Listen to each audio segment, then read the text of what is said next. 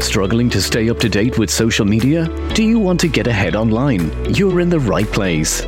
Welcome to the Public Sector Marketing Show, the podcast for public sector professionals who want to elevate their digital communications. Here's your host, Joanne Sweeney. Hello and welcome to episode 85 of the Public Sector Marketing Show.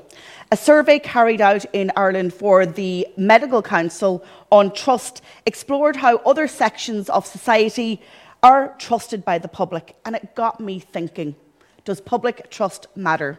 I mean, I wrote a whole book on how trust and transparency are the number one currency in the digital age for government and public sector. So you'd imagine that from my perspective, the answer to that question is yes. But is it more complex than that? Stay tuned to this episode and I explore it.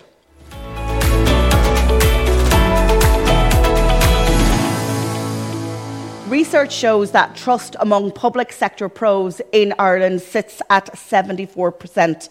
A national representative survey carried out by B&A for the Medical Council found that 91% of the public trust teachers, so they top the trust leaderboard.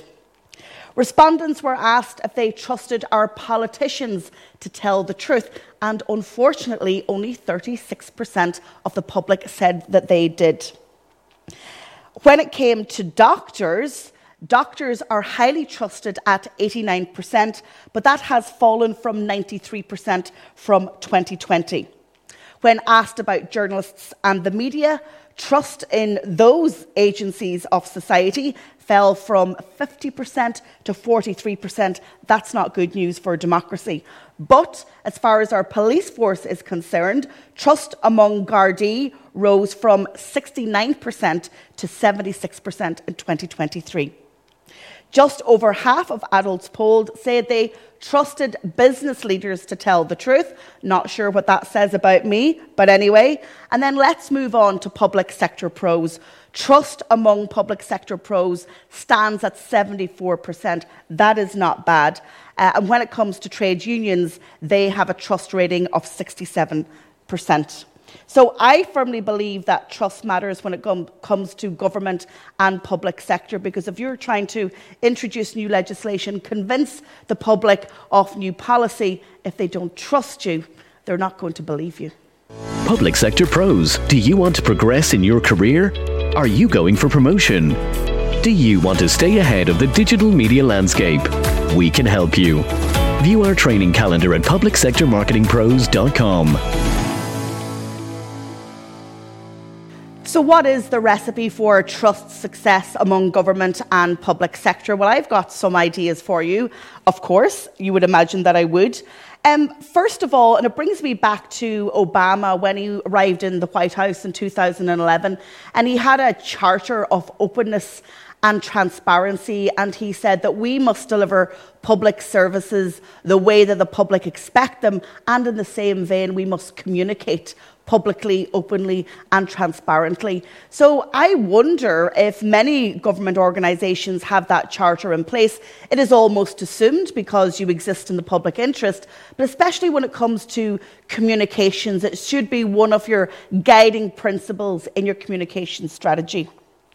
Uh, I often talk about the study undertaken where public sector are seen to be a little bit backward when it comes to communicating because of their monopolistic mindset, uh, a phrase coined by the consultancy group McKinsey. So the lesson here is that you need to be where your audience is. You cannot dictate uh, that you can provide a public service and communicate about it where you want to be. Thirdly, I would say that humanity in delivering great public services is so important, and that thread must continue into your communications. Uh, we know that with the evolution of digital comms and social media now being mainstream, it's really difficult to offset uh, your sense of humanity when you're being trolled or there's a pylon. But certainly, most of the people, most of the time, are just looking from, for a timely response from you. Uh, and what about a digital customer service charter? Um, is that something that you have in your organisation? Do you have a digital first mindset? Are your social networks a place where people can send DMs and expect responses? Is it a case that it's not resourced? If not, why not? And then finally, I would say active social listening on social media, leaning into those comments, leading into the criticism, and getting a better understanding of what the public think about the policies that you're implementing on behalf of government, the campaigns that you're running, uh, trying to raise awareness of many issues. But actively listening to what the public say will make your communications better and consistently delivering open and transparent communications is really the core message in my book, Public Sector Marketing Pro. So, yes, you can win public trust, but for me, it hinges on great communications.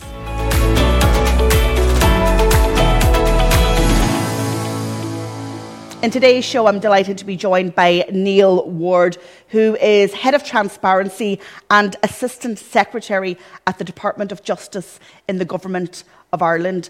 And commenting on the B&A survey, Neil said on LinkedIn, I've been involved in many conversations over recent years where civil and public servants have worried that negative media coverage from time to time equates to distrust by the public.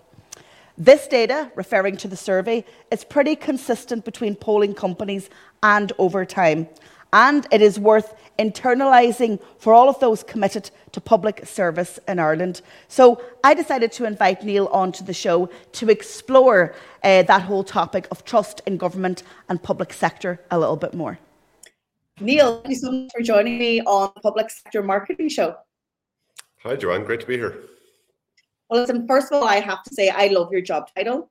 Uh, not that I dislike assistant secretary, because I know that that's a very important and prestigious job, but head of transparency in Ireland's Department of Justice for me is a real statement of intent. So, just first of all, talk to us a little about that.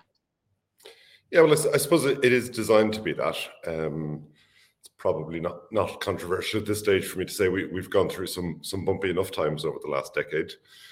And in response to that, we did a big transformation program in the department in back in 2019, so four years ago now. So historically, we were structured the same way as all government departments and, and structured around topics, basically. So if you were in charge of immigration, for example, you were in charge of processing people's applications for immigration permissions. You were in charge of writing policy about immigration, the legislation about immigration, and dealing with all of the press queries and the communication stuff around that. So we've completely changed that. So we now have a functional model, which is unique in the Irish civil service. And what it basically means is we're specialists now.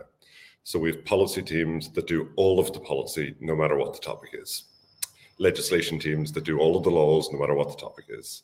Service delivery teams that do our direct customer facing services. Uh, and then we have the transparency function. So we are, in, in many ways, a, a giant content factory um, but I hope we, we bring a bit more value than that. But we do all of the communications. So we we respond to queries from the public. We write the responses for parliamentary questions. We write the briefs and, and, and speeches for ministers. We do all of the public awareness and advertising work. We deal with all the media liaison, social media, all, all of the communication stuff, I, I guess, wrapped together with the intent of us being as transparent about our work as we possibly can be well, this might sound a bit kind of uh, self congratulatory, but like a content machine is just what I talk about in, you know, public sector marketing and trust and transparency being number one currency in the digital age, is that it's just talking to the public and being where they are and giving them content that they need in any given moment. Now I've noticed this, and you know that I watch on the outside just it's part of my own research is to see good practice. And I've watched that transformation on the outside. And as I said, we haven't spoken before, but I've watched the work and I reached out. Um, how long did it take to go from the old methodology into the new format that you have now? So we, we did the transformation program in, in a short period of time. We, we were we were told we had nine months to do it, and nine months and no more than nine months. So, so we spent a lot of time designing it, trying to trying to put the right people into the right roles on paper. And then in August 2019, we stood it up overnight. Now, I'm not going to lie, the first, I'd say nine to 12 months of that was rocky enough. So we were we were producing an awful lot of content, but we didn't necessarily yet know an awful lot about what we were writing about. So we were, I guess, winging it a little bit. Um, but definitely over the last couple of years, I think we're we're starting to reap the fruits of it. So one of the big advantages of us being the writers of everything is we can really start to work on the consistency and the quality. Uh, and, and like we we do a lot of work around plain language and how we can incorporate plain language into things. And the advantage of having it all in the transparency function is when we incorporate our thinking about plain language, that then appears in everything that we do. So it's not just that we're talking in plain language about one aspect of our work, it's filtering through everything. So um, I would argue. I'm always hesitant to congratulate ourselves, but it feels like we're in a, we're in a decent place at the moment. Yeah, and I, and I think you should. That's important. And transformation takes courage, and it takes people being willing to get it wrong before they get it right. So while you said maybe you were winging it, I would say you were testing and learning. Nothing is perfect, no roadmap, no matter how much you plan. Theoretically, it's when you put it into action that you you realize what's um what can work. So have you seen the public respond to you and this new approach to communications and transparency since 2019? Well, I think one of the things that's happened is we're much better at measuring things. Um, so we can certainly see. Uh, we obviously one of the big advantages of social media is it's, it's really easy to pull metrics from, and we can certainly see those metrics have gone through the roof since the transparency function was created. And I've got a really great creative team working on the digital stuff, and, and I think that's really translating. Uh, more broadly, I guess, we do a public attitude survey every year. Uh, so we've just done the second year of that, and that's due to be published in the next few weeks. And we're definitely seeing, it's a bit early to be talking about a trend given that we've only done it twice, but we appear to be seeing growing public understanding of the work of the department and actually all of the agencies across the criminal justice sector and growing confidence in that work.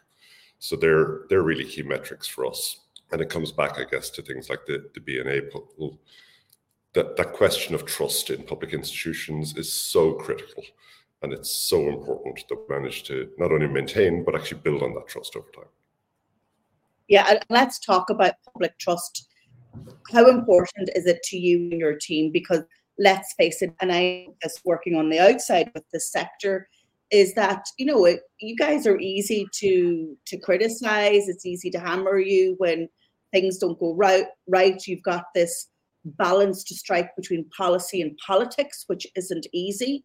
Um, but how important is the the impression and the perception of the public to to what you do? So, like, it's it's hugely important. That, like, the work of this department is incredibly broad.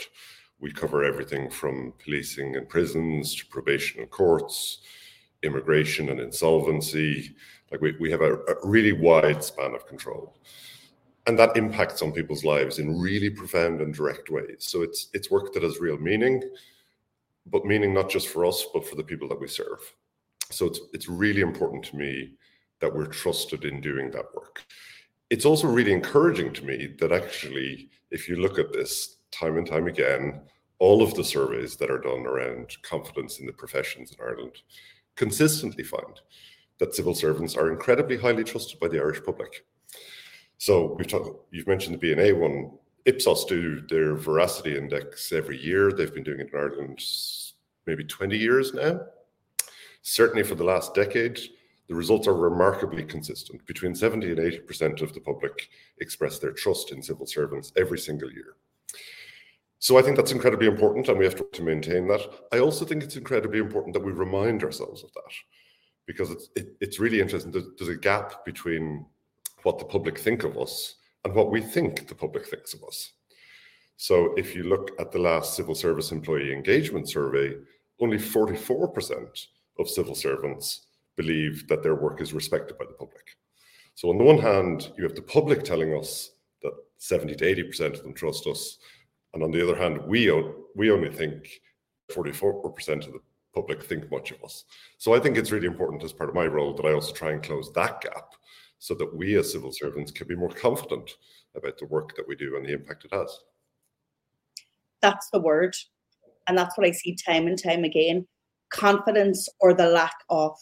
You know, the competencies can be there, the experience. Uh, you know, there's a in my book do not uh, displace the civil servant that has two decades of experience working within government uh, to swap somebody out who's younger, who might be more agile with digital platforms. That intuitiveness and that experience you can't buy. But often I find your colleagues right across civil service and, and any government or public sector agency, they really lack the confidence to to stand up and to to be more creative and bold with their communications because they're afraid to get it wrong. They're afraid of the public backlash. You know, what advice can you give them having been through this process? So, I, I wouldn't do down all of my colleagues. I think there's a lot of interesting stuff happening around government communications these days. Um, but I, I think one of the biggest shifts is historically, when we talked about government communicating, what we meant was supporting our ministers to communicate. And that's actually more in the political communication space than the public communication space.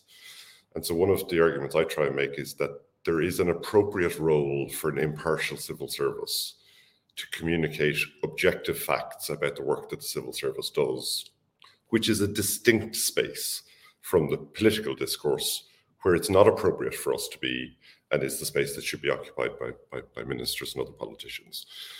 So I think I, I, try and draw that distinction so that people understand there's a space you can be comfortable in, and there's a space you don't need to go into.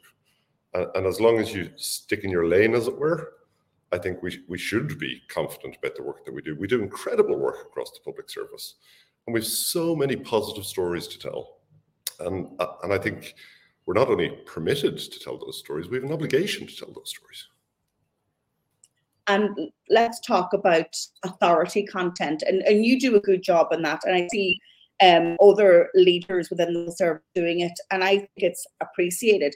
And that's kind of stepping out and being proud of the campaigns you're working on, promoting them, you know, on your own LinkedIn profile, talking about what's happening, um, and informing another whole group of people. So, how can you again advise from you being in your own shoes how people can leverage their own positions, stay in their own lane, um, and also be ambassadors for the work that they do. So, to start with the basics, maybe, I think it's important for civil servants in particular to remember that we've got a code of conduct we've got to abide by. We, we are required to be impartial, and that means we're we do not have political opinions and we should not express political opinions. And that's that's really important just to keep reminding ourselves that that is a basic requirement of us in everything that we do including posting on social media. So once you've got that in the back of your head that keeps you safe then you can start thinking about okay if i'm going to use my social media platforms to talk about the work that i do what are the messages that i want to communicate?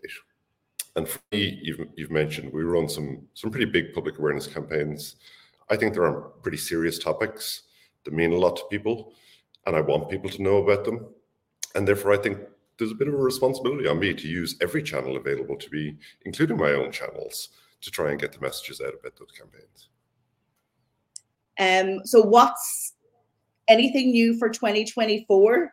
You know, you're going to be on in your fifth year of transformation. How are you going to push the boundaries or push yourselves further with your content machine and your commitment to transparency?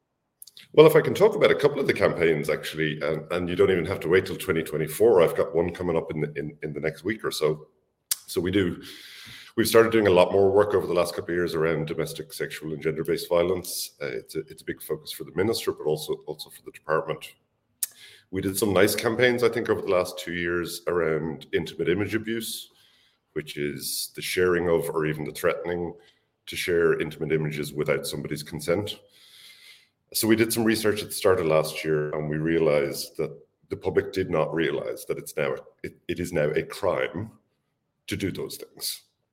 And so the first campaign sought to educate people that sharing intimate images without consent is a crime.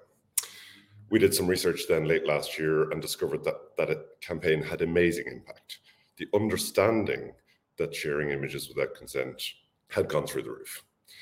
So this year we had a second go at that, and, and this this year we focused on the fact that threatening to share those images is a crime.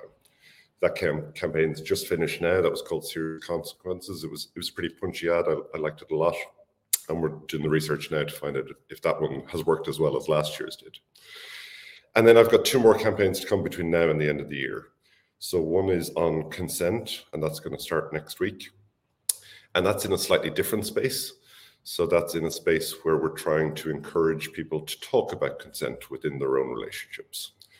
And the research that underpins that one is super interesting because it actually found there's loads of consent campaigns and educational awareness initiatives targeted at teenagers and students. There's an awful lot aimed at that cohort. But actually, when you when you pick into society's attitudes towards consent, consent isn't really well understood by a lot of middle-aged people it's not very well understood by a lot of married people. So actually, we're we're, we're trying to trigger some some conversations in couples and, and, and in communities and in society about what, what consent means and how it can be a positive force in relationships. And then the last one we'll do, and we we do this the last couple of years, uh, the week after Christmas or so, we'll do a big campaign signposting people to the supports that are available to victims of domestic violence because, and, and, this is really sad, but unfortunately, we see a huge uptick in domestic violence over the Christmas period. I guess when people are in, in their homes locked together, alcohol gets taken, so on and so forth. So we do a big push in the week after Christmas to make sure that anyone that finds themselves in that situation knows that there are supports available to them. So that's this year. I got loads plans for next year. Um, and, and actually, one of the things I'd really like to do next year is there's huge work done around the criminal justice sector around how we build safer communities, stronger communities, uh, and how we and we do a lot of this already. How we divert people, and particularly young people, away from falling into lives of crime. So I'd like to do a lot more work around that community safety and crime prevention piece next year. It's really refreshing to have this conversation and better understand how the research informs the campaigns and assumptions that we make as members of the public. And you know we all have skin in the game for the work that you do. Um and it just lands a little bit differently. And you know huge respect to our politicians and you know but it just sounds different and it feels different when it's you know coming from a politician or a policymaker. And i think that the public hearing these messages and they are the same let's face it but hearing them from different experts um, in that whole arena adds value. I want to talk a little bit about about TikTok, right? And currently, TikTok in many jurisdictions uh, across the world is banned on government devices uh, for uh, security concerns, and that is the case in Ireland. But I've seen your ads on TikTok, so you can advertise on TikTok without having um, an account, and many are doing it do you have any insights into how they they are landing currently?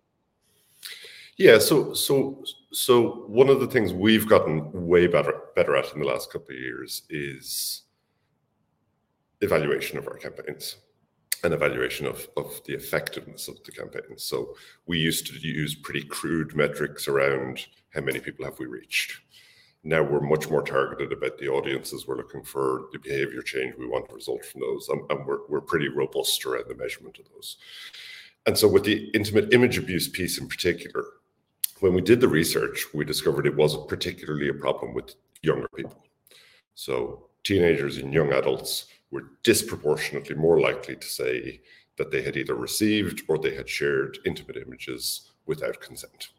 So, we knew that that was our key demographic. So when that happens, you've got some obligation to chase the demographic that you're looking for.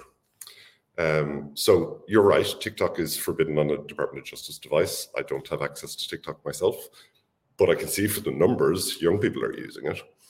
So we, we were very targeted. So we we definitely used TikTok. We also used Tinder, which was not without controversy when we put that proposal forward in the first place.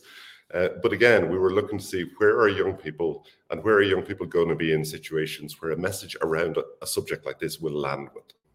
So we were really deliberate about targeting those. And as I say, the, the, the results have been from the first wave were incredible.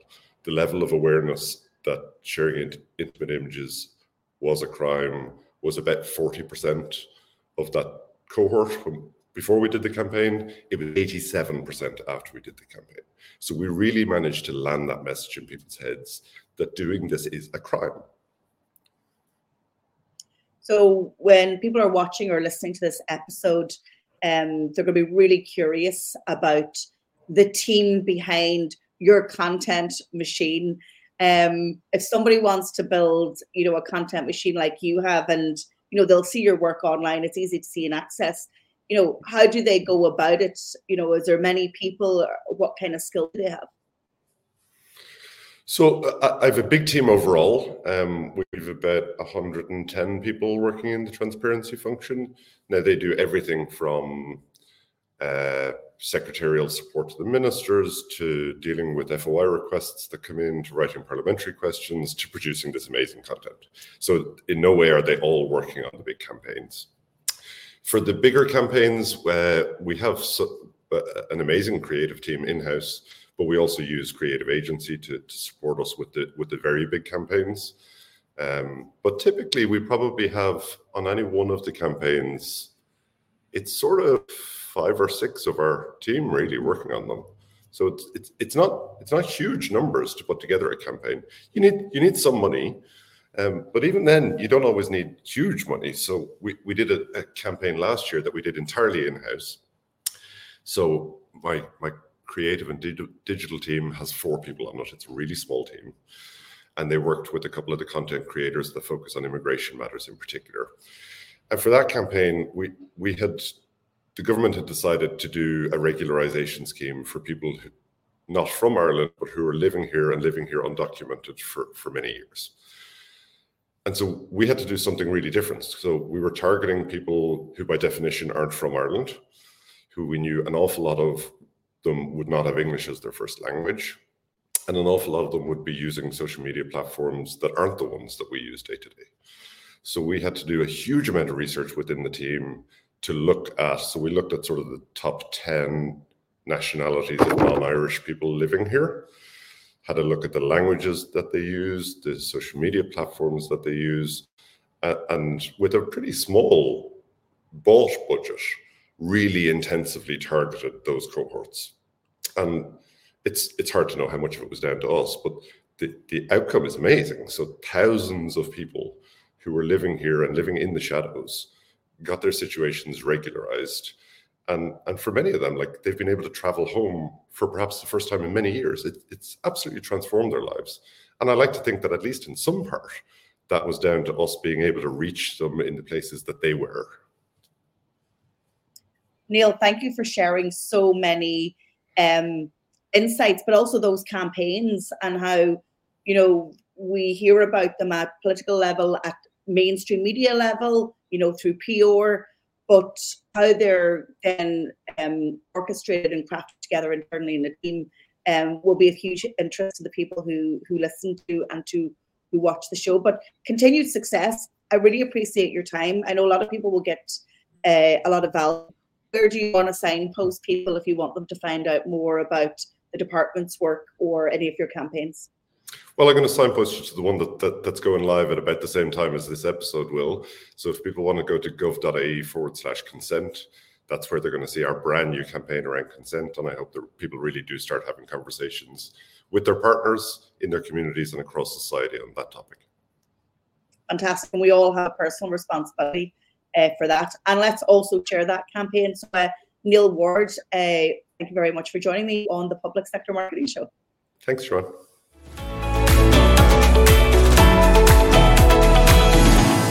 Thanks for tuning in to this episode of the Public Sector Marketing Show. Before I go, I want to ask you a question. Is it time for you to level up your digital communications and social media skills and competencies? Well, we have a brand new training calendar, and I've delivered three signature accredited courses live to dozens of government and public sector pros in recent weeks.